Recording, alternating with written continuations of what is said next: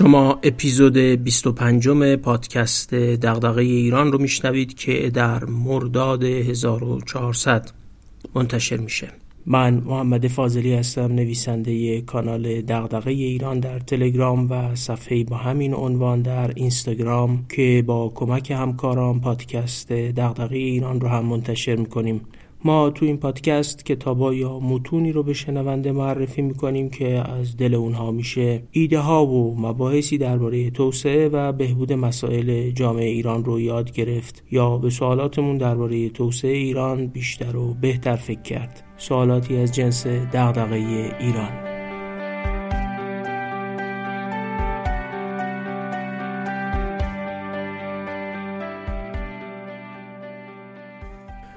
مسئله آب در تیر و مرداد 1400 در خوزستان به اعتراضات اجتماعی انجامید. خوزستان اگرچه از مسائل و مشکلات دیگهی مثل بیکاری، نابرابری، هاشینشینی و احساس تبعیض هم رنج می‌بره اما مسئله خوزستان در رسانه اجتماعی بیش از هر علت دیگهی با کم آبی، تشنگی و اونچه که به آب ارتباط داره مطرح شده. من روز 4 مرداد 1400 یه سخنرانی در مؤسسه رحمان داشتم درباره مسئله آب و همبستگی اجتماعی. از طرف دیگه مخاطبایی هم خواسته بودند که یه اپیزود درباره مسئله آب و اینکه چی شده ما به این روز در مسئله آب افتادیم داشته باشیم. تصمیم گرفتیم همون سخنرانی رو به صورت اپیزود 25 پادکست دغدغه ایران تدوین کنیم و محتوای بحث هم که با موضوع محوری پادکست یعنی توسعه کاملا مرتبط بود و واکنش مناسبی هم به شرایط امروز جامعه سیاست و محیط زیست ایران هم محسوب می شد.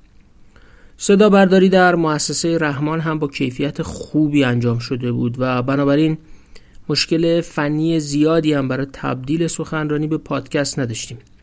امیدواریم بخشی از مسئله آب در ایران امروز و مسیر تاریخی بروز این مسئله و بالاخص نسبتش با همبستگی اجتماعی رو در این پادکست موفق شده باشیم توضیح بدیم. اما قبل از شروع بحث باید دو نکته رو ذکر کنم. لینک پرسشنامه نظرخواهی درباره پادکست دیگه فعال نیست ولی از حدود 1200 نفری که وقت گذاشتن و این پرسشنامه رو تکمیل کردن صمیمانه تشکر می‌کنیم. نتایج این پرسشنامه رو هم هفته بعد تو بخشای مختلف پادکست تو اپیزود 26 بیان می‌کنیم. فکر می‌کنم دونستن نظرات این 1200 نفر که نمونه مناسبی از بین مخاطبای پادکست دغدغه ایران هستند به فهم متقابل ما و مخاطبا افزایش ظرفیت ارتباطگیری ما با مخاطبمون و حتی صمیمیت بیشتر ما و مخاطبا کمک می‌کنه نکته دوم این که حدود 300 نفر لطف کردن و به ما ایمیل زدن و در دور چهارم هدیه کتاب پادکست دغدغه ایران شرکت کردند. ما از بین این افراد چهل نفر رو به قید قرعه انتخاب می‌کنیم و کتاب رو براشون پست خواهیم کرد. اسامی دریافت کنندگان هدیه کتاب رو هم تو صفحه اینستاگرام و کانال تلگرام پادکست منتشر می‌کنیم. شناسه هر دو یعنی هم صفحه اینستاگرام و هم کانال تلگرام پادکست هست دیرانکست. فقط از مخاطبینی که کتاب رو دریافت می‌کنن تقاضا می‌کنیم با ارسال ایمیل. دریافت کتاب رو به ما اطلاع بدن که مطمئن بشیم کتاب به دستشون رسیده. همینجا هم از اتاق بازرگانی تهران و انتشارات امین و ضرب که این چهل جلد کتاب رو تأمین کردن تشکر می‌کنیم. اتاق بازرگانی تهران کتابای ارزشمند دیگری رو هم تعلیف و ترجمه و منتشر کردن که هم نسخه کاغذیشون رو می‌تونید از انتشارات امین و ضرب تهیه بکنید و هم اغلب این کتاب ها رو به صورت پی دی اف روی سایتشون قرار دادن و به صورت رایگان می‌تونید دانلود کنید. خب بریم ببینیم پیچیدگی مسئله آب در ایران چیه؟ و با همبستگی اجتماعی چه نسبتی داره.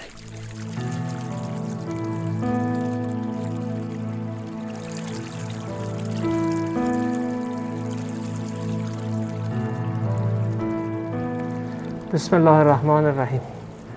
بحثی که این روزها در کشور هم خیلی مسئله شده مسئله آب هست و تأثیراتش بر حوزه همبستگی های اجتماعی موضوع بحث ماست. من تو این نشست سعی می‌کنم که اولا ماهیت مسئله آب در ایران رو تا اونجا که بتونم توضیح بدم. از یه وجهی و بعد نشون بدم که چگونه مسئله آب می‌تونه به همبستگی ضربه بزنه و بعد در نهایت هم یک مدلی برای اینکه مسئله آب بتونه همبستگی رو کمک بکنه ارائه می‌کنم که امیدوارم مجموعه این بحث به کار دوستان بیاد. ببینید اولا من با واژه بحران آب سازگاری ندارم و کلمه بحران آب رو مفهوم پردازی درستی برای این قضیه نمی‌دونم. عنوان بهتر مسئله آب هست. ما وقتی از بحران حرف می‌زنیم معمولا بحران ها ماهیت زودگذر دارن. مثلا وقتی زلزله میاد یه جایی یا مثلا وقتی برق قطع میشه می‌تونه بحران باشه. یا بحران ها اغلب حالت غیر منتظره دارن. یعنی در یک بازه کوتاه مدتی که قابل پیش بینی هم نبوده یک باره اتفاقی افتاده. اما آب و کم آبی و مسئله آب اصلا همزاد تاریخی سرزمین ایرانه. یعنی ما از اون رو لحظه ای که تمدن تو این سرزمین شکل گرفته با مسئله آب درگیر بودیم. مسئله آب قابل پیش بینی هم هست. یعنی همواره می‌تونید در ایران منتظر این باشید که در یک شرایط کم آب زندگی می‌کنید و غیر از دو سه استان شمالی ما. ما در بقیه مناطقمون کم و بیش مسئله کم آبی رو داریم. مسئله آب همیشگیه. چه کم آبیش و چه پر آبیش. یعنی شما در این چهار سال می‌تونید ببینید که دو سال پیش در سال 98 پر آبی سیل ایجاد کرده و همین الان هم در چین در آلمان در بلژیک در هندوستان حجم عظیمی سیل اومده و کم آبی هم که گفتم همزاد تاریخی جامعه و اقلیم ایران هست.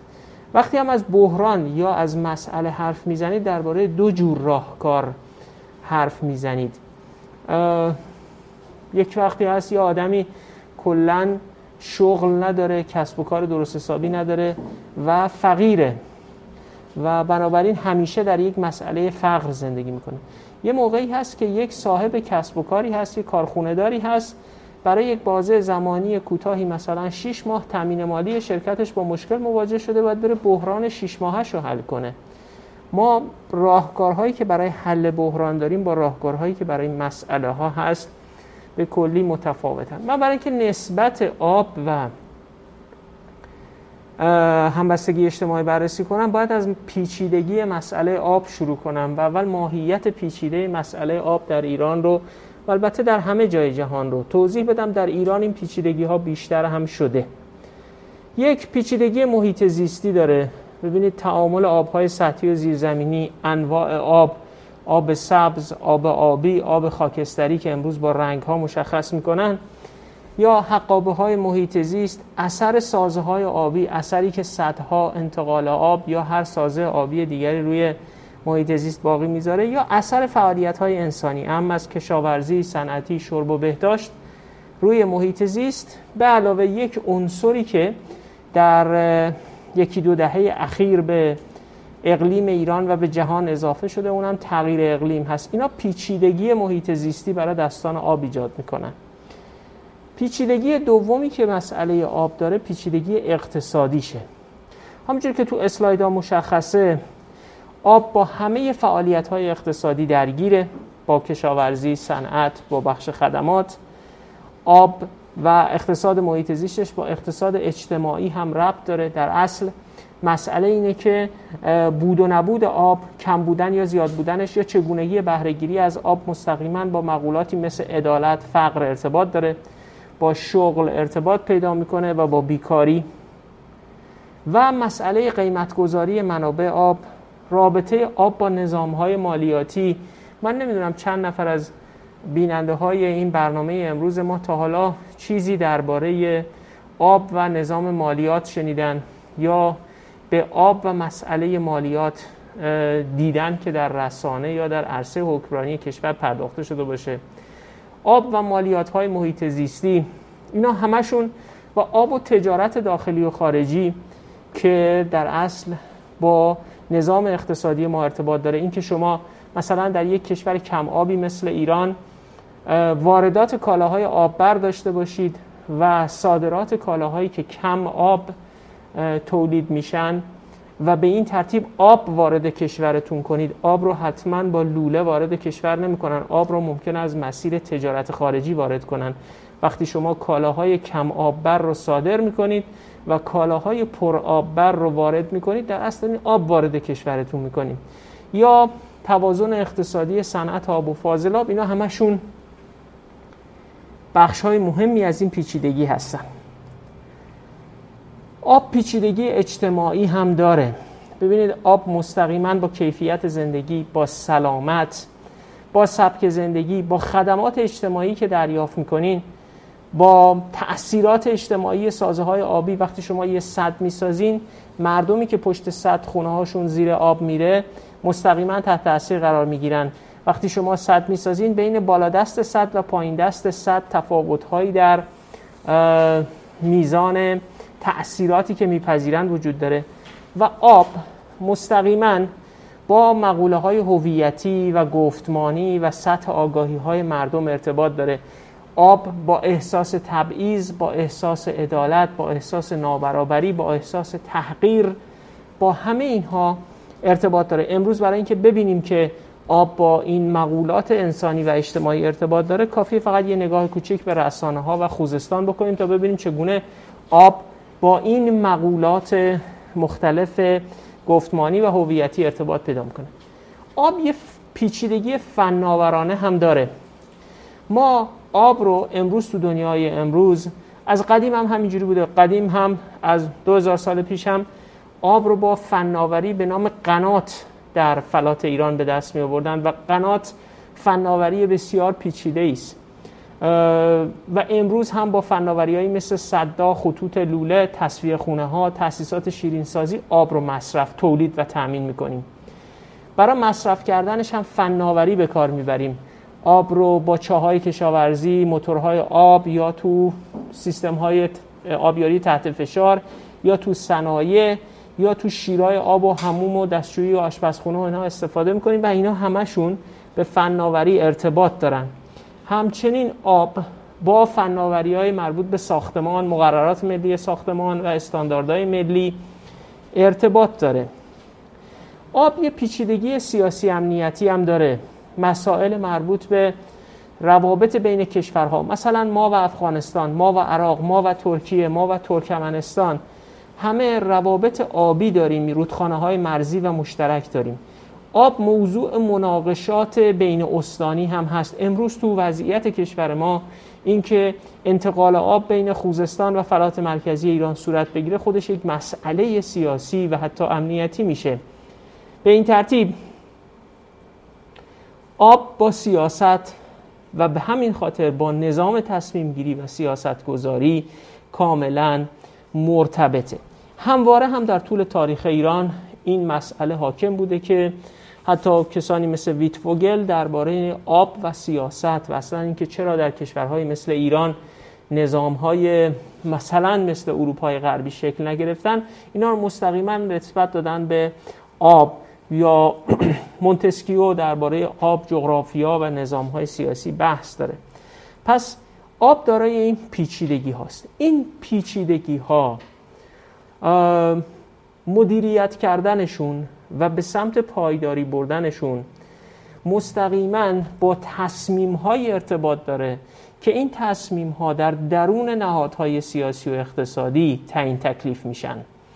این که آب چگونه استفاده بشه کجا صد زده بشه کجا منتقل بشود با آب چه کشاورزی بشود آب در تجارت آب مجازی چه آبی چه محصولی صادر بشود و چه محصولی وارد بشود و چه تکنولوژی هایی برای حوزه آب به کار گرفته بشه. اینا مستقیما تحت تاثیر نهادهاست و نهادها دو دسته اقتصاد و سیاسی عمدهشون هستند عمده نهادهای سیاسی و اقتصادی در مسئله آب تأثیر گذارن این آب در چارچوب نهادهایی که اقتصاد آب رو تعیین می‌کنن تعامل آب و اجتماعات محلی رو تعیین می‌کنن ببینید مثلا وقتی در ایران در طول تاریخ آب محلی مدیریت می شده اگه قنات وجود داشته این قنات ها یا چشمه ها یا رودخانه ها در چارچوب روابط محلی در چارچوب قدرت محلی مدیریت می شده بعد از سال 1347 و قوانینی که تغییر می‌کنه و آب ملی میشه انتقال مدیریت آب به سطح حکومت صورت می‌گیره. بنابراین تصمیم گیری درباره آب خودش مقوله سیاسی است که در درون این نهادها صورت می‌گیره.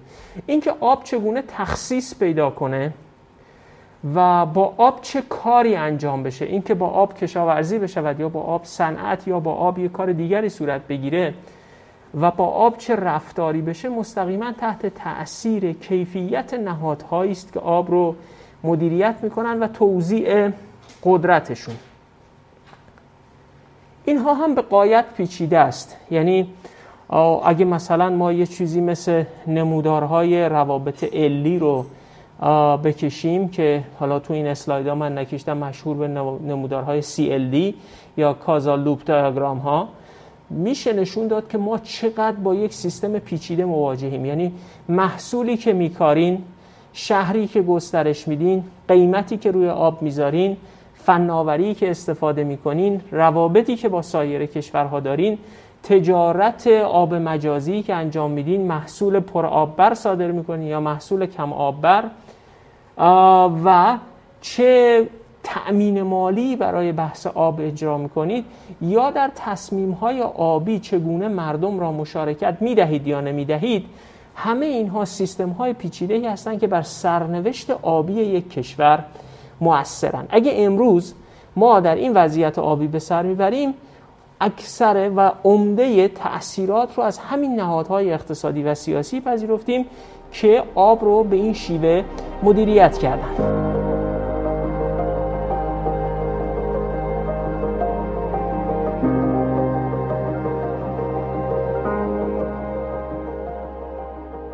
اون چیزی که خواستم از این پیچیدگی بگم اینه که وضعی که امروز ما شاهدش هستیم و آمارهای خطرناکی درش داریم بیش از نصف دشت های کشور ممنوعه هستند یعنی اینکه شما اما حدود 629 تا 630 تا دشت تو کشور داریم.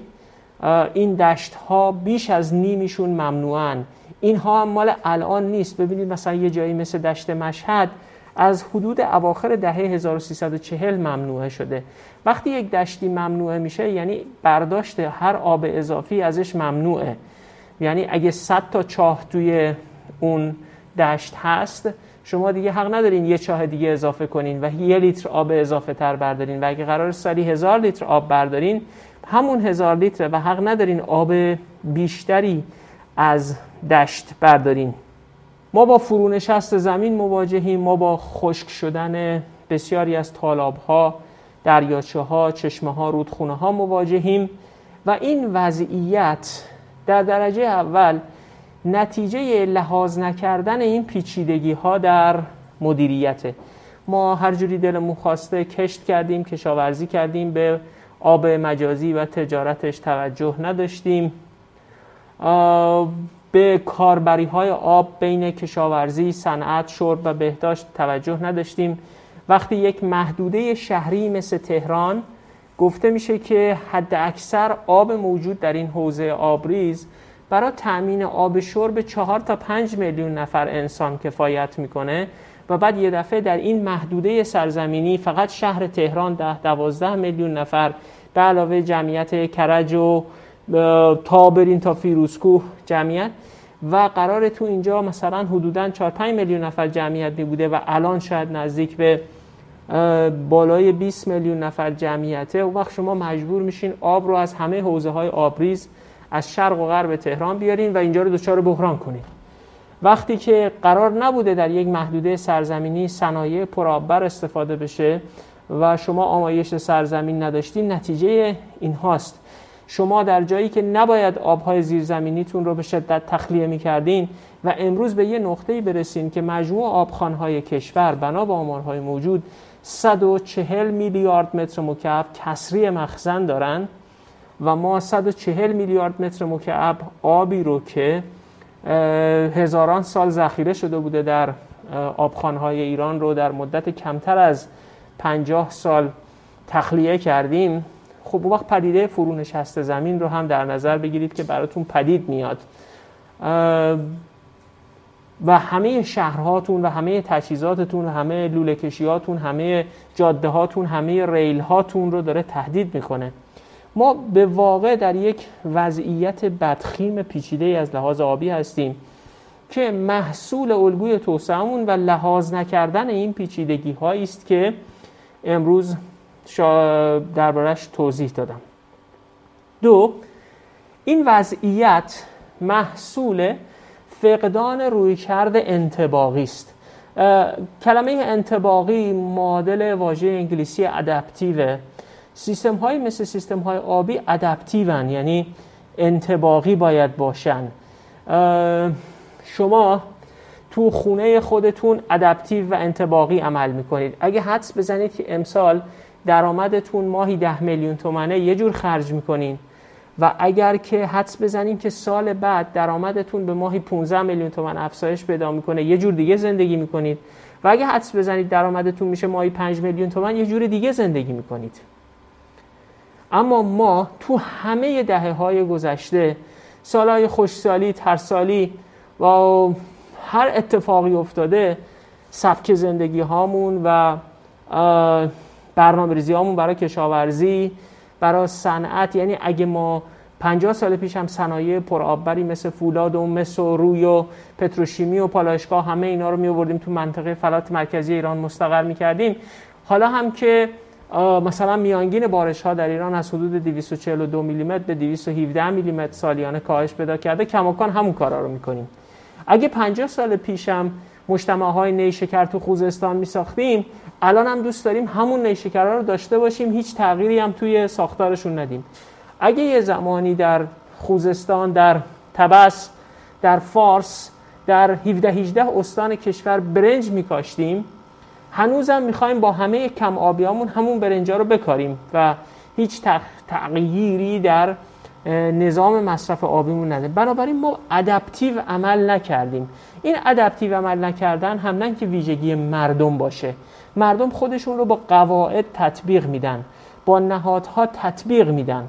و یکی از اون نهادهای مهم نظام تصمیم گیری و حکمرانی یکیش قیمت یکیش ساختار اشتغال ببینید وقتی ما شکست می‌خوریم در صنعتی شدن و بخش عمده اشتغال به سمت کشاورزی میره مردم چاره ای ندارن اینکه جز کشاورزی بکنن.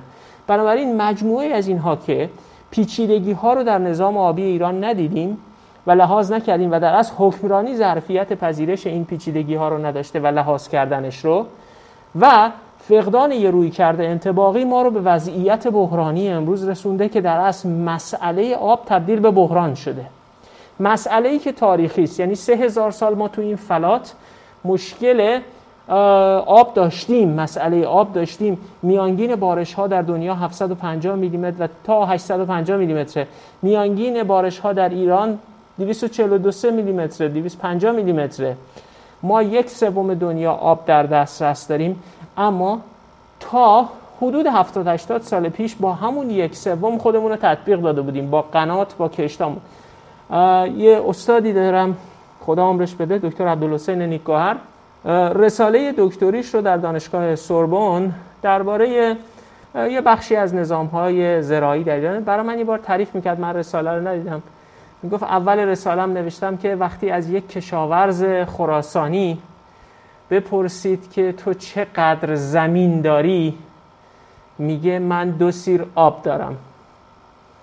مهم نیست من چقدر زمین دارم. خراسان خیلی در استان پهناور یک کیلومتر در کیلومتر می‌تونین زمین داشته باشین. اما عقل حکم می‌کنه که شما بگین من چقدر آب دارم. چون اون چیزی که محدودیت توسعه در سرزمین ایرانه محدودیت آب نه زمین. ما یک میلیون و 648 هزار و 195 کیلومتر ظاهرا اگر که کمش نکرده باشم مساحت داریم. ما مشکل زمین نداریم مشکل آب داریم. بنابراین لحاظ نکردن این روی کرده انتباقی و ندیدن این پیچیدگی ها ما رو به وضعیت وخیم امروز رسونده.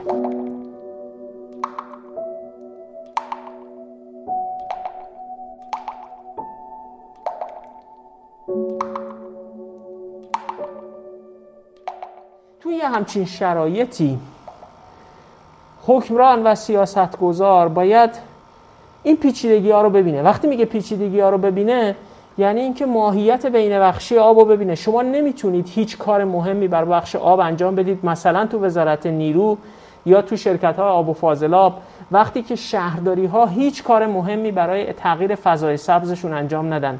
شما نمی‌تونید در سراسر شهرهاتون چمن بکارید. چمنی که ویژه یک آب و هوای اروپایی یا در شمال ایرانه و بعد اینو تو یزد و تهران و شیراز و اصفهان و همه جا بکارید. و بعد منتظر باشید که یه اتفاقی هم وزارت نیروی کسی دیگه برای آب انجام بده. شما نمی‌تونید تو کشاورزیتون پر آب برترین محصولات از نیشکر و چغندر و برنج و همه اینا رو بکارین و بعد یقه مدیر آب رو بگیرین بگین که تو چرا آب رو درست مصرف نمی کنی شما نمی توانید اقتصاد آبتون رو به گونه ای تنظیم بکنید که تصویه و بازچرخانی آب به صرفه نباشه. شما اگه یه شرکت داشته باشین شرکت صنعتی و بهتون بگن که می‌تونی آب بخری آب تصویه شده سالم یا از چاه در بیاری متر مکعبی هزار تومن. و بعد بهتون بگن که این فاضلابی که از کارخونتون داره میاد بیرون و باید ببری تصفیه کنی دوباره استفاده کنی تو شرکتت. می‌پرسی این تصفیه قیمتش چقدر میشه؟ میگه متر مکعبی 6000 تومن. شما هیچ وقت آب هزار تومنی رو رها نمی‌کنین برین آب فاضلابتون رو تصفیه کنید فاضلاب صنعتیتون رو که با متر مکعبی 6000 تومن مگر اینکه رگولاتوری و تنظیمگری و قیمتگذاری آب شما رو مجبور بکنه که همین فاضلابتون رو تصفیه بکنید و بچرخونید چندین بار و ازش استفاده بکنید.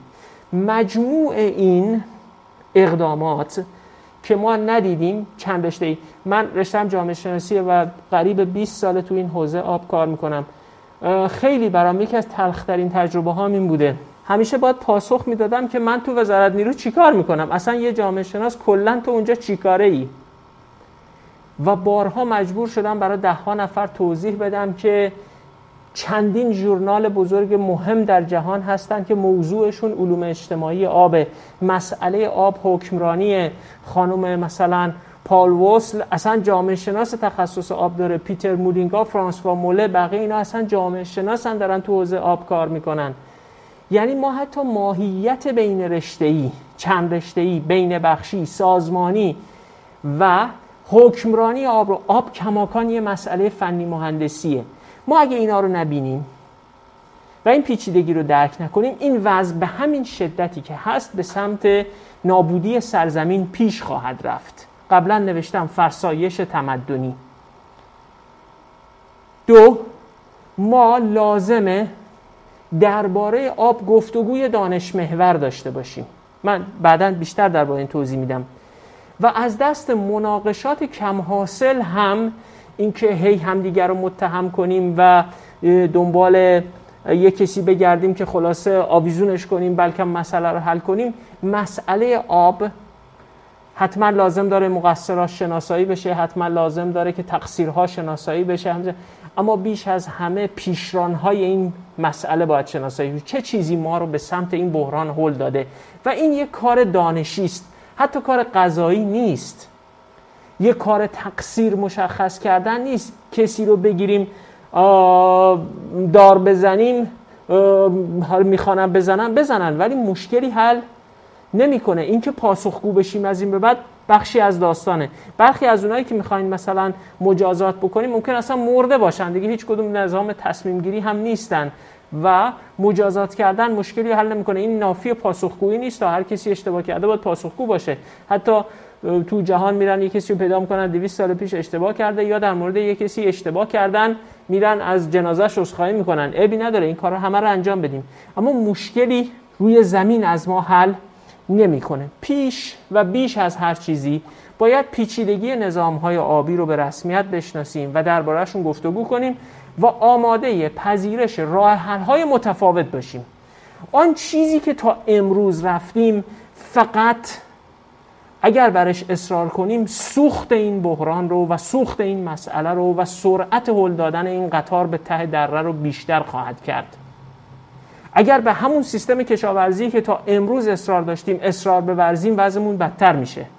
اگه سیستم شرب شهری ما همونی باشد که الان هست اگر اقتصاد و قیمتگذاری آب ما همونی است که الان هست اگر فناوری مصرف آب شرب ما همونی باشه که الان هست اگر فناوری مصرف آب کشاورزی ما همونیه که الان هست و اگر صنایع ما اگر ما کماکان افتخار کنیم و نماینده های مجلسمون آویزون مقامات دولتی بشن که در خشکترین مناطق کشور در کویریترین مناطق کشور مجتمع های فولاد و مس و سرب و روی و اینا احداث بکنن اگر همه کشور هر کسی فقط خواستش توسعه زمین های کشاورزی باشه اونم کشاورزی پر بر و اگر تجارت آب مجازی و مقولات مربوط به تجارت حوزه آب وارد نظام برنامه ریزی نشه با سرعت حیرت آوری به سمت بدتر شدن این وضعیت پیش میریم و جز اینکه منتظر بحران های شدیدتر باشیم کاری نمی‌تونیم انجام بدیم.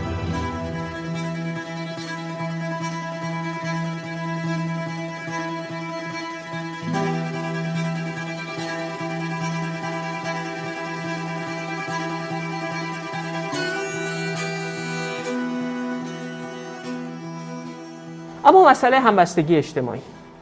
ببینید ما وقتی میگیم همبستگی اجتماعی یعنی اینکه یک جمعی وجود دارن میلیون ها انسان هزاران انسان توی جامعه مثل ایران 84 میلیون ایرانی که آگاهن که اهداف منافع معیارها و همدلی های مشترکی دارن که بر اساس اونها خودشون رو با هم هماهنگ می‌کنن. وقتی یه جمعی هم بسته است یعنی برای هماهنگی کاری راحت می‌تونه انجام بده. منافع مشترک داره.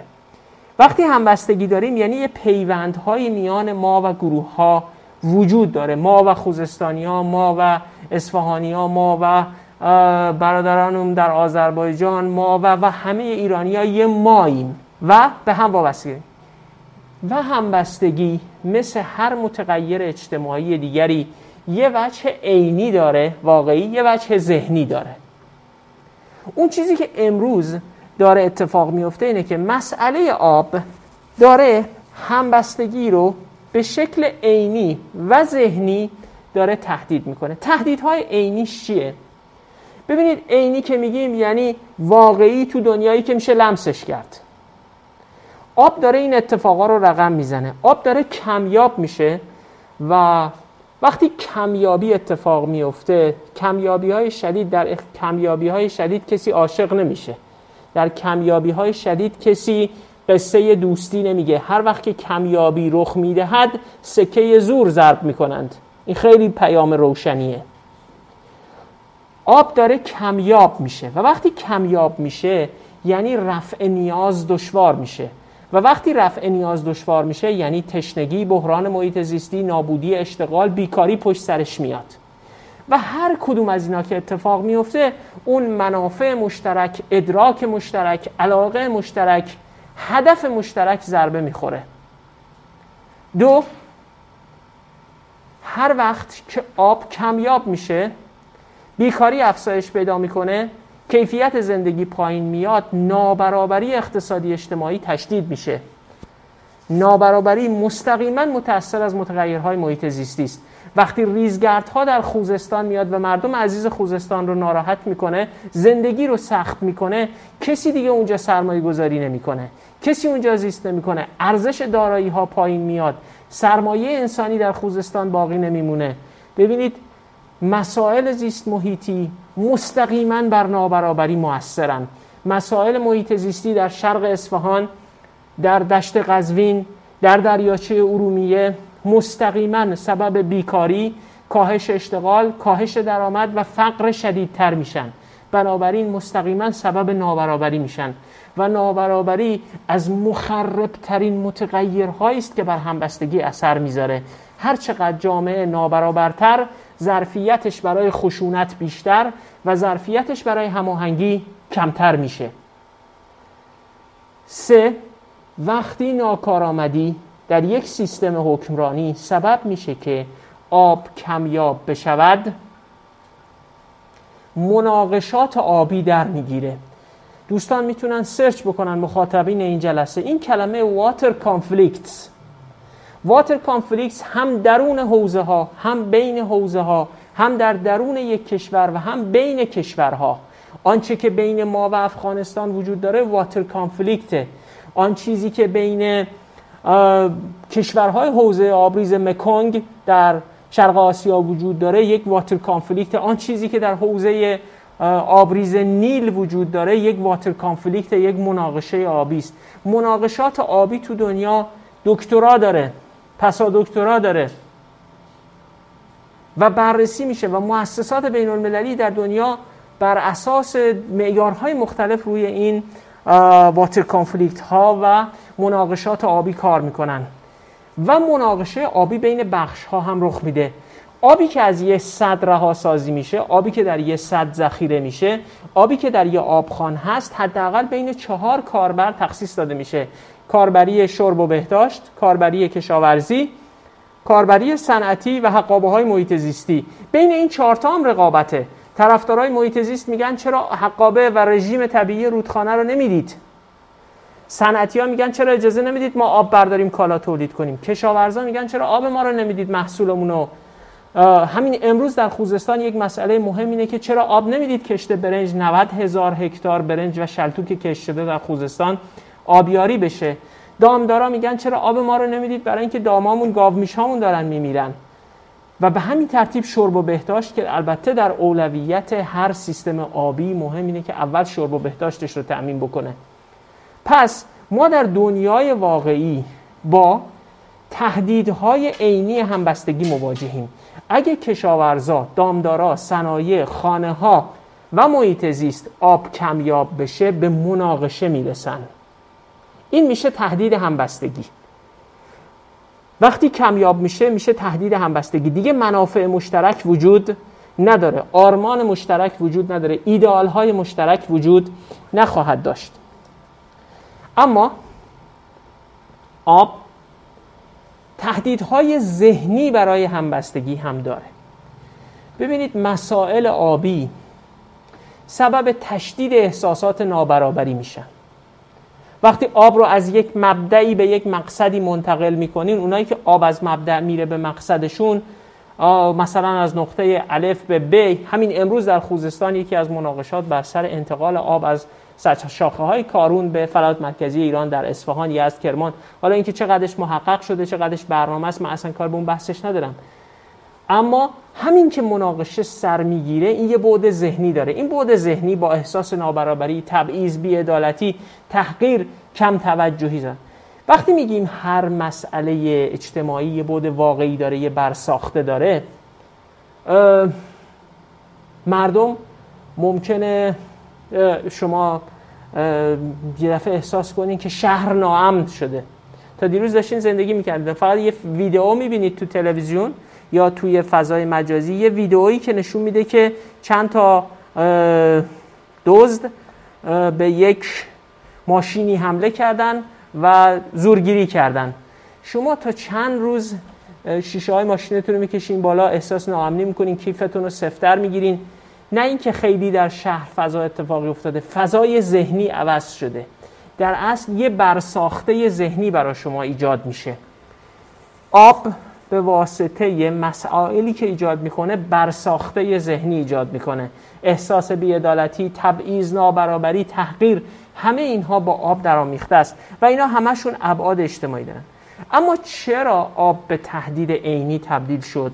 حداقل من اینجا بحثم چرایی تبدیل شدن آب به مسئله نیست. اما اینا رو می‌تونیم درست کنیم.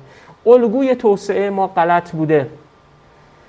این متخصص های آب متخصص های کشاورزی متخصص های اقتصاد صنعت جامعه شناسی چهل سال دارن فریاد می‌زنن که این الگوی توسعه غلط است من واقعا خوشحال شدم چند شب پیش آقای جهانگیری در خوزستان فریاد کشید که به عنوان یک کسی که همه عمرم و کار توسعه کردم احساس می‌کنم این الگوی توسعه شکست خورده. واقعا باید با صدای بلند گفت این الگوی توسعه شکست خورده. الگوی توسعه متکی به پرآب بر بودن با ارزش افزوده پایین با یک اقتصاد نامناسب با اشتغال پایین.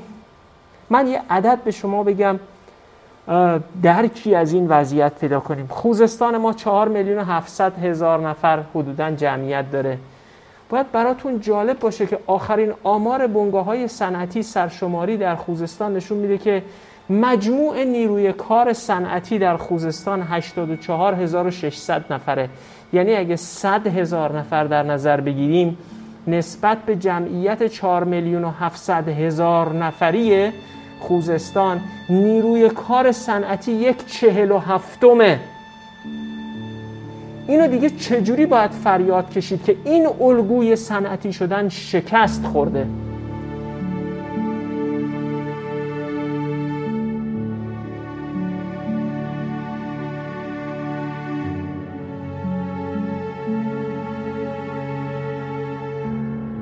من خودم وقتی اولین بار این آمار رو تو این یک هفته نگاه می‌کردم که کل نیروی صنعتی خوزستان 84 هزار نفر طبق آمارگیری بنگاه های صنعتی در سال 96 و از این تعداد 83 درصدش در بنگاه های بالای 100 نفر کار می‌کنن که به این معنی است که در بنگاه های نفت و گاز و شرکت های بزرگ کشاورزی کار می‌کنن.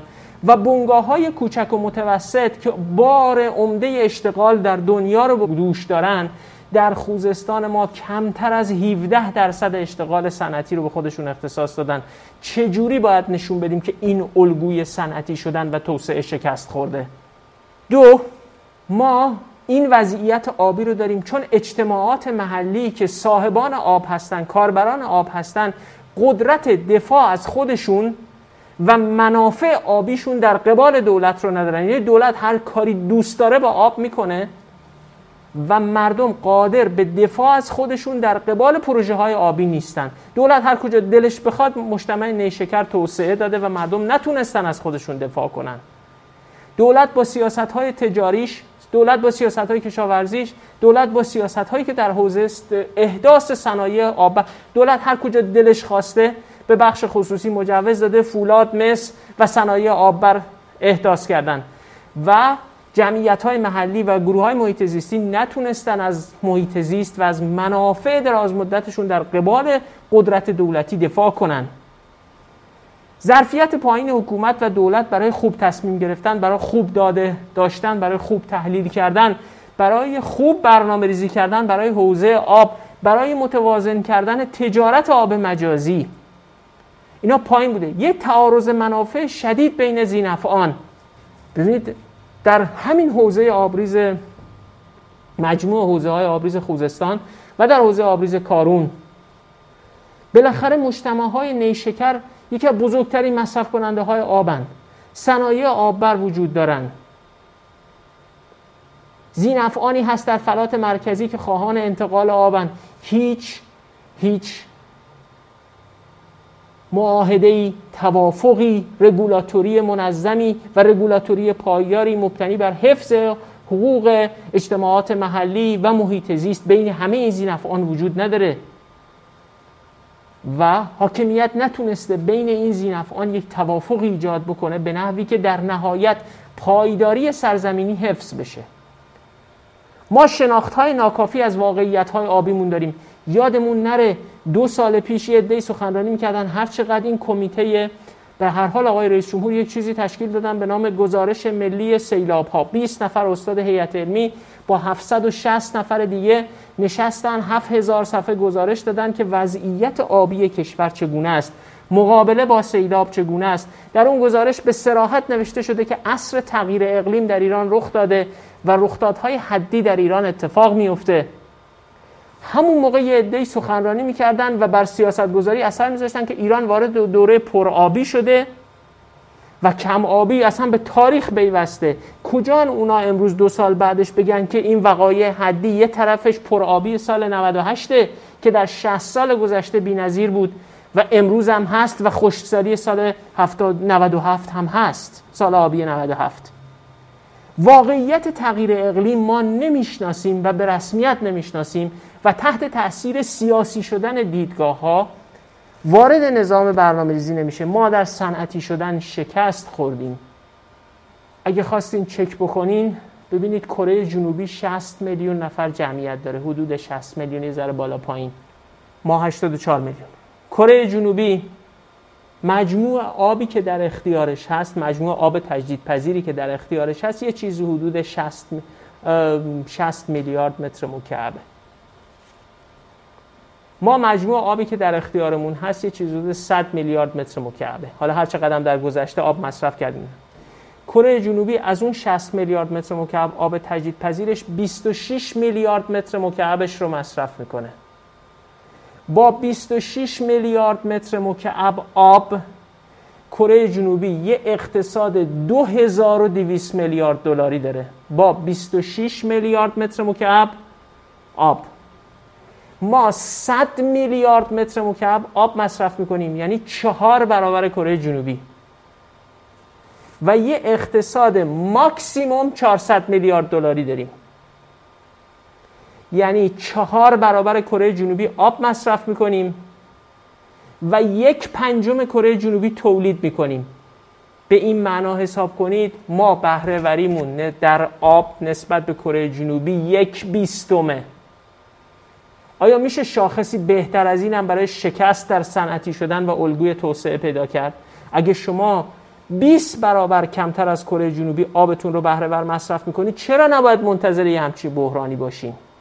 من یه بار گفتم خدا که هیچ تعهدی به ناکارآمدان نداده که حفظشون کنه که ها؟ شما اگه خیلی خدا خدا کنید بعد هی ناکارآمد باشین بعد مثلا نجاتتون میدن کمکتون می‌کنن. تعهدی نداده خدا به ناکارآمدها که ما پس وضعیتمون شکست در صنعتی شدنه. و صنعتی شدن می‌تونست الگوی کم آببری برای توسعه ایجاد بکنه. ما اقتصاد سیاسی صنایع استخراجی به شدت بر ما اثر گذاشته صنایعی که به شدت آب برن. ما بعد از چهل سال فاقد یک الگوی آمایش سرزمین هستیم. هر کجا دلمون می‌خواد چغندر میکاریم. فاقد الگوی کشت هستیم. هر کجا دلمون می‌خواد به اختیار نماینده های مجلس مجتمع فولاد می‌زنیم. در زد و بند بین مجلس و دولت و بروکرات ها هر کجا دلمون می‌خواد هر کشتی رو گسترش میدیم. تو تبس برنج میکاریم تو کویر برنج میکاریم و بدون یک نظام مالیاتی بدون یک حسابداری آب بدون یک اقتصاد آبی که قادر به کنترل کردن این وضعیت باشه چهار اسبه به سمت بحران و فرسایش تمدنی و نابودی سرزمین پیش میریم. و واقعیت تغییر اقلیم رو به رسمیت نمی‌شناسیم. سالهاست در نمودارهای آب وزارت نیرو از یک چیزی حرف زده میشه به نام شکست آبی. از یه جایی نمودارها شکستن و دیگه 242 میلیمتر بارش و میانگین 250 میلیمتر بارش وجود نداشت. دوره های خشکسالی 8 ساله 9 ساله متوالی رخ دادن. کسی این واقعیت رو به رسمیت نشناخت. ما کماکان با سیاستمدارانی مواجهیم که ادعا می‌کنن کم آبی در سرزمین ایران دروغه.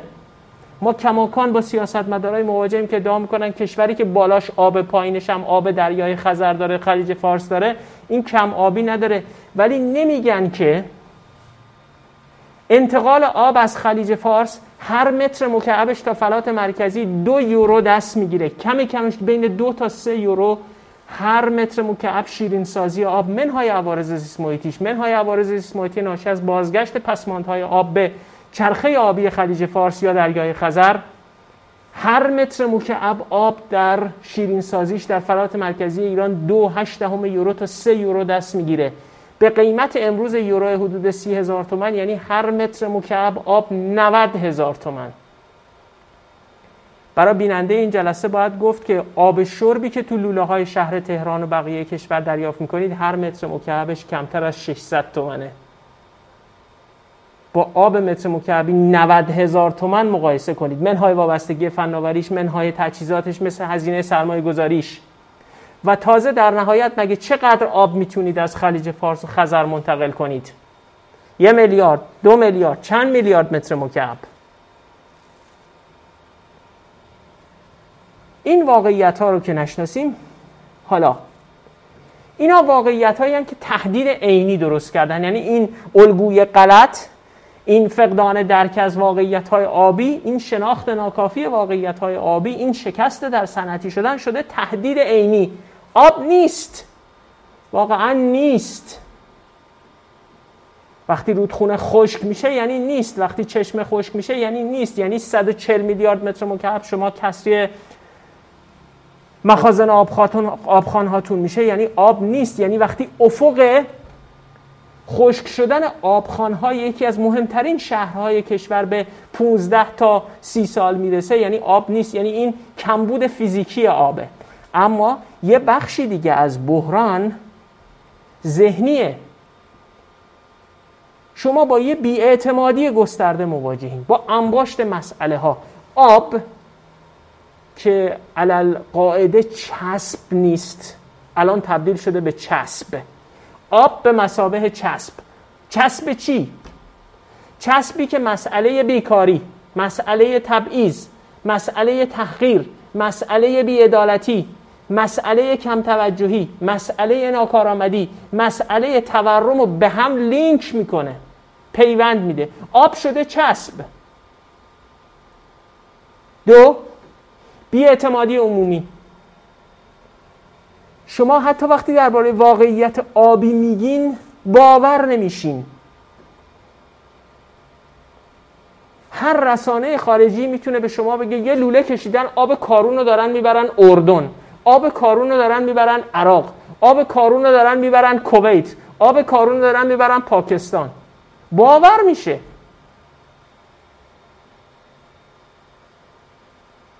یه کسی ادعا می‌کنه 8 میلیارد متر مکعب از آب کارون رو دارن منتقل می‌کنن. هرچی براش جمع و تفریق می‌کنه میگه آقا ما که اصلا کلا حالا شخص من که اصلا کلا با انتقال آب مخالفم ده بارم نوشتم. اما آقا اگه دارن منتقل می‌کنن اینا سرجمش بزنی کلا یه میلیارد متر مکعب نمیشه. این 8 میلیاردش از کجا آوردی؟ او باور میشه ولی شما باور نمیشین. یه عزیزی تو کانالش نوشته که متخصصا میگن 70 درصد آب پشت صدها تبخیر میشه. من امروز قبل از اینکه بیام تو جلسه به دو سه تا متخصص زنگ زدم بپرسم که می‌دونستم این داده غلطه. پرسیدم آقا 70 درصد پشت آب پشت صدا تبخیر میشه؟ آقا این عدد کی حساب کرده؟ سطح دریاچه ها نرخ تبخیر تو ایران مشخصه. کی همچی عددی داده؟ اما او باور میشه متخصصه باور نمیشه. این ناشی از بیاعتمادی عمومیه. بیاعتمادی به نهادها. فقدان گزارش ها و داده های روشن سازمان ها سازمان های ما الکن من یه بار نوشتم دولت در ایران مثل دستورزان گنگ زبان میمونه. فقط بلد یه کارایی انجام بده ولی بلد نیست حرف بزنه. گزارش نمیده داده هاش ناروشنه و در داده های ناروشن شما هر اتهامی می‌تونید بزنید. در ببینید ساختار نظام آبی ساختار نظام حکمرانی کشاورزی سند همه اینا بیشترین شباهت رو داره به فیل مولانا در تاریکی. هر کجای یه کسی دوم فیل خلاصه لمس می‌کنه یه چیزی میگه یکی خورتومش و یکی گوشش و یکیش پاشو این وضعیت بحران بیاعتمادی خلق می‌کنه. یک گزارش روی زمین که بشه بهش اعتماد کرد وجود نداره. یا از بین رفته. سیستم مرجعیت رسانه ایش رو هم از دست داده. یعنی وقتی میره دوربین رو می‌بره این سر میگه آقا نگاه کن ببین این کانال پر آبه. میگن این مال پارساله. ما پنج سال پیشه. کی گفته؟ بیا بریم. یعنی شما مرجعیت رسانه یادی این بعد ذهنی بحرانه. و از همه بدتر نمی‌تونید با مردم حرف بزنید. ناتوانی در گفتگو. یک مشت الکن که حتی نمی‌تونن داده های سازمانیشون رو تبدیل به چهار تا اینفوگراف بکنن پخش کنن. مردم آقا اینجوری نیست حتی نمی‌تونه با اقوام محلی صحبت بکنه. نمی‌تونه خبرنگارا رو ببره سر صحنه. و مغلوب فضاست. اینم اتفاق یه شبه نیفتاده. فکر نکنید چهار تا مدیر رو عوض کنین درست میشه. این از دست رفتن مرجعیت رسانه‌ای و این الکن و گنگ شدن محصول تاریخ سی چهل سال طول کشیده تا شما رسانت بی اعتبار شده. دستگاه اداریت بی اعتبار شده. خودت نقش داشتی. بارها این دستگاه دولت رو کوبیدی له کردی. بهش گفتی خائن بهش گفتی ناتوان بهش گفتی بیلیاقت و همه اینها نتیجه این شده که امروز اون کسی که می‌خواد وایسه در به لحاظ ذهنی از این وضعیت دفاع کنه کلا فروپاشیده است.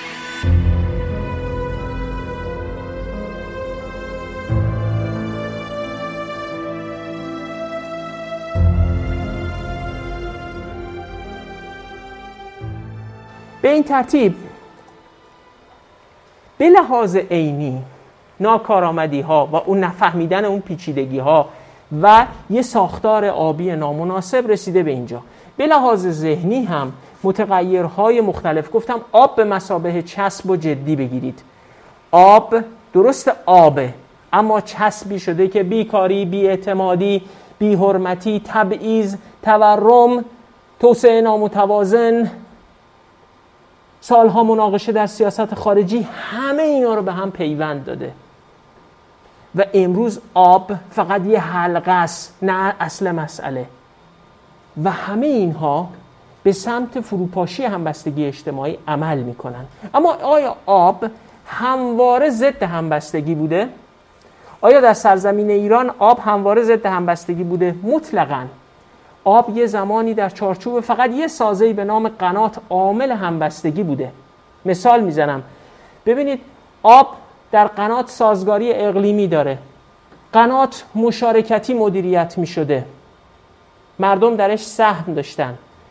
قنات هزینه هاش مشارکتی تأمین می شده. هر کسی از آب قنات برداشت می کرده باید هزینهش رو می‌داده اونی هم که پول نداشت نیرو انسانی کارگر لایروبی قنات رو می‌داد یا کندن قنات یا تمیزکاری قنات یا هر چیز دیگری. برای قنات فرهنگ شکل گرفته بود. ما تو این سرزمین رسمهایی داریم مثل عروس قنات.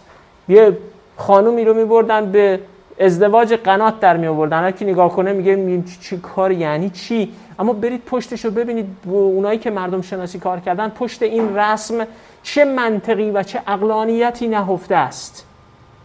چرا؟ چون یه بخشش این بود. اونایی که می اومدن عروسی قنات پول میریختن برای عروس برای داماد. داماد که قنات بود.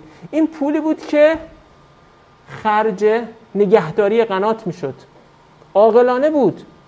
قنات یه اقلانیت اقلیمی داشت قنات کارآمدی داشت. قنات سه هزار سال این تمدن رو بریم در تفت یزد در یزد در سیستان و بلوچستان در فارس ببینیم قنات ها چگونه یک سرزمین کویری رو باغ شهری مثل تفت رو در یزد یا کل باغ شهرهایی که در یزد هست یا در کاشان هست. قنات سازگاری اقلیمی داشت. آیا اقلانیت اقتصادی هم داشت؟ آب قنات به شدت آب گرانی است. علی رضا یه جایی بحثی می‌کنه میگه ما ایرانی ها در تاریخ مصرف کننده یک گرانترین آب جهان بودیم. شما من امروز به شما مثال می‌زنم.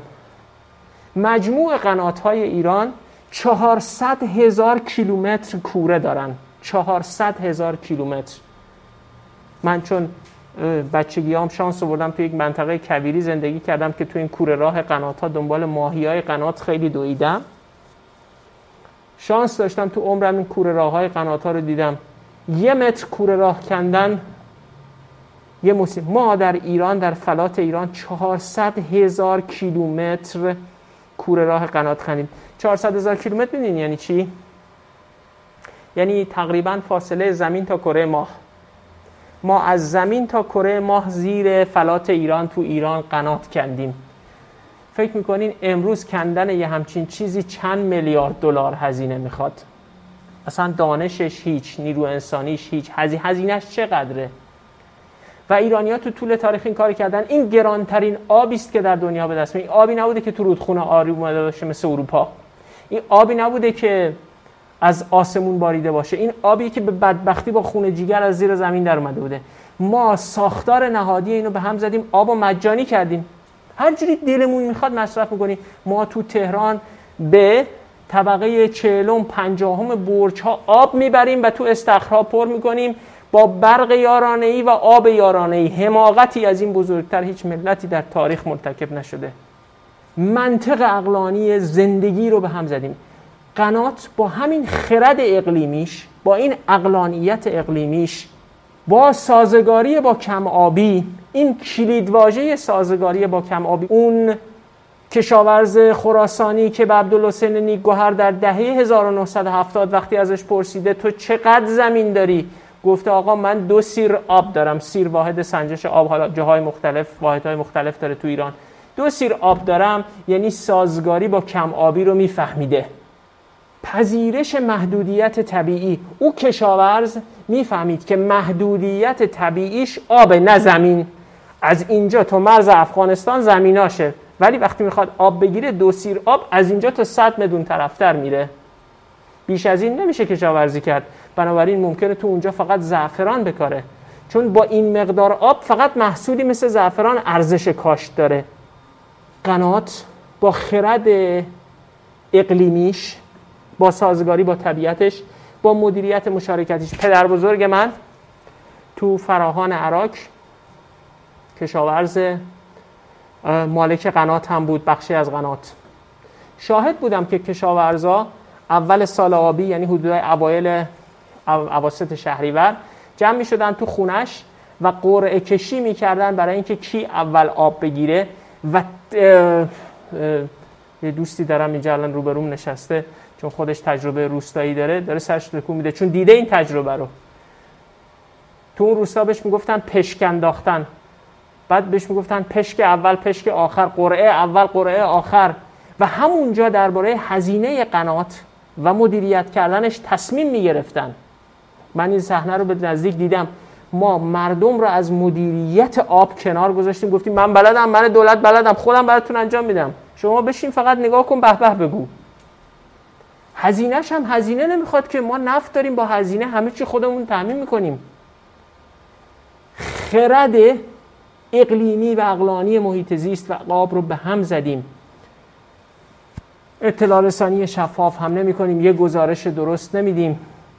و تازه دو سال پیش که یه ذره بارون میاد یه ذره سیل میاد اصلا کلا کم آبی سرزمین رو منکر میشیم. از رسانه رسمی و از تریبون های مختلف. ما یه نظام اندازگیری دقیق هم نداریم. یکی از دقیق ترین نظام های اندازگیری آب نظام اندازگیری قنات هاست. با ثانیه با دقیقه با کاسه با پیاله. یه پیاله آب که یه واحد اندازگیری در فلات مرکزی ایران در یزد در خراسان در فارس معنا داره. یه مغنی دل سوخته قنات هست به اسم آقای درجوش. اخیرا دیدم خانم گیتی خزایی یک نقل قولی از درجوش کرده. گفته واحد سنجش آب در ایران قطره است. نه میلیارد متر مکعب ما وقتی صد زدیم وقتی موتور پمپ زدیم واحد سنجش آب کردیم میلیارد متر مکعب یه بار یه جایی برای دوستان توضیح دادم. برای اینکه بفهمیم سرزمین ایران چقدر کم آبه. مجموع کل آب تجدیدپذیری که در سرزمین ایران در دسترس سالی 100 میلیارد متر مکعبه. ماکسیموم. می‌دونید آمازون چقدر آب داره؟ برزیل. فقط رودخونه آمازون. رودخونه آمازون 6500 میلیارد متر مکعب در سال آب داره. یعنی آمازون به تنهایی 65 برابر کل ایران آب داره. چقدر؟ 65 برابر. می‌دونین یانگتسه در چین چقدر آب داره؟ فقط یکی از رودخونه های چینه. یانگتسه آورد سالیانش 950 میلیارد متر مکعبه. یعنی یانگتسه به تنهایی 9.5 برابر کل سرزمین ایران آب داره. رودخونه میسیسیپی در آمریکا که فقط یکی از رودخونه های آمریکاست میسیسیپی به تنهایی 525 میلیارد متر مکعب در سال آب داره یعنی پنج برابر کل سرزمین ایران. می‌دونین 505 میلیارد متر مکعب آب یعنی چی؟ مجموع آورد رودخانه زاینده رود در سال به یه میلیارد متر مکعب نمی‌رسه. یه یک میلیارد و 26 میلیون متر مکعب سالیانه میانگین آورد زاینده روده. میسیسیپی 525 برابر زاینده روده. یانکتسه 950 برابر زاینده روده. آمازون 6500 برابر زاینده روده. ولگا در روسیه 230 برابر زاینده روده. رودخونه راین در آلمان به تنهایی 65 برابر زاینده روده. ما توی همچین سرزمین کم آبی آرزوهای برزیلی و چینی و ولگایی و میسیسیپی داشتیم. این فاجعه است. این یعنی فقدان اقلانیت محیط زیستی اقلانیت اقلیمی. و این هاست که امروز به تهدید همبستگی تبدیل شده. تهدید همبستگی در دو بعد عینی و ذهنی. یک به لحاظ عینی کارآمدی نداشتیم و اثر بخشی و شکست هامون در صنعتی شدن. اینکه بعد از 50 سال تولید ناخالص داخلی ما یک پنجم کره جنوبیه و چهار برابرشون آب مصرف می‌کنیم این خیلی فاجعه بزرگی است. و به لحاظ ذهنی هم تمامی مبانی اعتماد رو نابود کردیم و نتیجهش میشه این وضعیتی که وقتی درباره کم آبی هم حرف می‌زنیم باور نمیشیم. و این با یک دستگاه پروپاگاندایی یا با عوض کردن دو سه تا مدیر و اینها ما از نقطه ای که یاد بگیریم در مورد اینها جدی حرف بزنیم اشتباهات گذشتمون رو بپذیریم پیچیدگی ها رو درک کنیم و تن به تغییر فرمان توسعه بدیم. با این دست فرمون توسعه دوست ندارم دربارش حرف بزنم ولی چیزی جز فرسایش تمدنی انتظار ما رو نمی‌کشه. خیلی ممنون از مؤسسه رحمان که فرصت فراهم کردن این حرف ها زده بشه. نام جاویده وطن صبح امید وطن. جلوه کن در آسمان همچو مهر جاودان. وطن ای هستی من شور و سرمستی من. جلوه کن در آسمان همچو مهر جاودان. بشنو سوز سخنم که هم آواز تو منم. همه جان و تنم وطنم وطنم. وطنم وطنم بشنو سوز سخنم که نواگر این چمنم. همه جان و تنم وطنم وطنم وطنم وطنم. خب اون چه در این اپیزود شنیدید فقط بخشی از مسئله آب در ایرانه. هر کدوم از اون پیچیدگی ها که دربارش صحبت کردیم خودش ابعادی داره و ترکیب اونها با هم یه مسئله بدخیم رو می‌سازه. این بدخیم مفهوم ویژه‌ایه که ما امیدواریم تو همین فصل از پادکست دغدغه ایران و قبل از اینکه وارد فصل سوم بشیم یه اپیزود درباره این مسائل بدخیم خدمت شما ارائه کنیم. تا اون موقع می‌تونید این بدخیم رو مساوی مسئله هایی با پیچیدگی بسیار بالا لحاظ کنید. ما اینجا فقط می‌خوایم نسبت به یه مسئله هشدار بدیم. پیچیدگی مسئله آب رو اگه درک نکنیم به سرعت اسیر پوپولیسم آبی میشیم. پوپولیسم آبی چیه؟ وضعیتیه که آدمایی میان و با راه حلای ساده و تأکید روی متغیرها و عواملی مثل نقص مدیریتی یا ارائه فناوری هایی از شیرینسازی آب دریا گرفته تا آب ژرف یا انتقال آب مدعی میشن که بلدن مسئله رو حل کنن. ما امیدواریم این اپیزود نشون داده باشه که پیچیدگی مسئله چقدر زیاده و چطوری در طول چندین دهه این مسئله به وجود اومده و راه حل های ساده انگارانه تا چند اندازه می‌تونن خطرناک بشن و این وضعیت رو بدتر کنن. اگه ماهیت پیچیده مسئله آب در ایران رو درک نکنیم یا درک نشه توسط حکمرانی و جدی گرفته نشه و بالاخص امروز نفهمیم که آب مثل چسب همونجوری که تو طول اپیزود گفتیم چگونه داره مسائل مختلف رو به هم پیوند میده و مثلا بیکاری و نارضایتی و ناامیدی و حاشیه نشینی و تبعیض و تحقیر و فقر و همه اینا با یک چسبی به نام آب بلخص توی مناطقی مثل خوزستان به هم پیوند می‌خورن و خودش مثل یه ابر مسئله بروز می‌کنه. اگه اینو نفهمیم وضع از اینی که هست بدتر میشه. واقعیتش اینه کل این اپیزود رو در راستای مسئولیت اجتماعی پادکست ما لحاظ کنید. ما تو پادکست های قبلی تو دو اپیزود گفتیم که به مسئولیت اجتماعیمون هم می‌پردازیم. اما کل این اپیزود 25 رو شما می‌تونید مسئولیت اجتماعی ما لحاظ کنید. امیدواریم که به سهم خودمون تونسته باشیم این مسئولیت رو ایفا کنیم و از پسش بر بیاییم. خب اپیزود 25 ما هم به پایان رسید. روزی که در دیماه 1399 این پادکست رو شروع کردیم. اصلا نمی‌دونستیم چند اپیزود می‌تونیم ادامه بدیم و اصلا کسی به اینجور حرفا گوش میده یا اصلا انگیزه ای هست برای اینکه این گونه حرف ها گوش داده بشه و متعاقبش هم آیا انگیزه ای برای ما باقی میمونه که ادامه بدیم یا نه.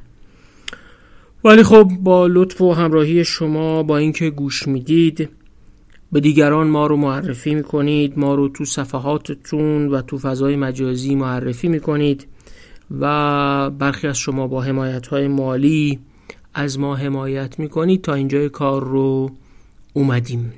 همه داریم سعی می‌کنیم سهم خودمون رو نسبت به ایران ایفا کنیم. خب تو پیک پنجم کرونا مواظب خودتون باشین. و مواظب دیگران. سلامتی همه شما آرزوی ماست. خداحافظ.